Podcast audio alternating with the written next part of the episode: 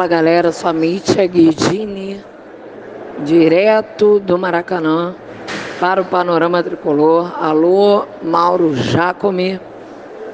É, fim de jogo no Maraca, né? Um a um aí, Fluminense e União La Calheira do Chile, Chile, Chile.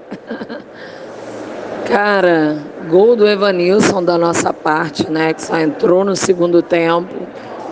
É incrível. O Odair foi mais uma vez um pouco teimoso, né? A exemplo do último jogo, antes disso ele vinha muito bem, mas a partir do último jogo ele tem demorado um pouco para sacar né, o que acontece. E esse jogo, uma galera né, já vinha reclamando, já vinha pedindo. Matheus Ferraz ao invés do Digão, né, junto com o Lucas Claro. Assim como na frente ali, gente, Matheus Alessandro não tem a menor condição, não dá, não dá. Ele não fez nada, absolutamente nada no primeiro tempo. Ele não acertou nada, uma pelada. É, né, o famoso errou tudo. E, enfim, segundo tempo ele fez as alterações. Eu só não gostei muito da saída do Iago. Mas, enfim, entrou o Marcos Paulo, o Evanilson, que fez o nosso gol, e por fim o Michel, né, o, o, o uruguaio aí. Mas ficamos por isso mesmo.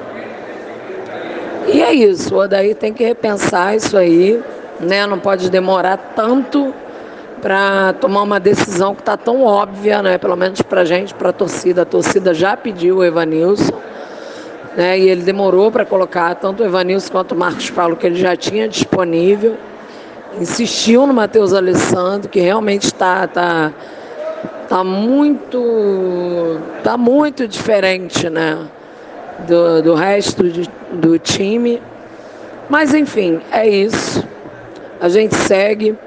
Domingo tem clássico no Maraca. Fluminense Botafogo Jogo perfeito, gente. Quatro da tarde. É para levar a família inteira e empurrar o nosso flusão.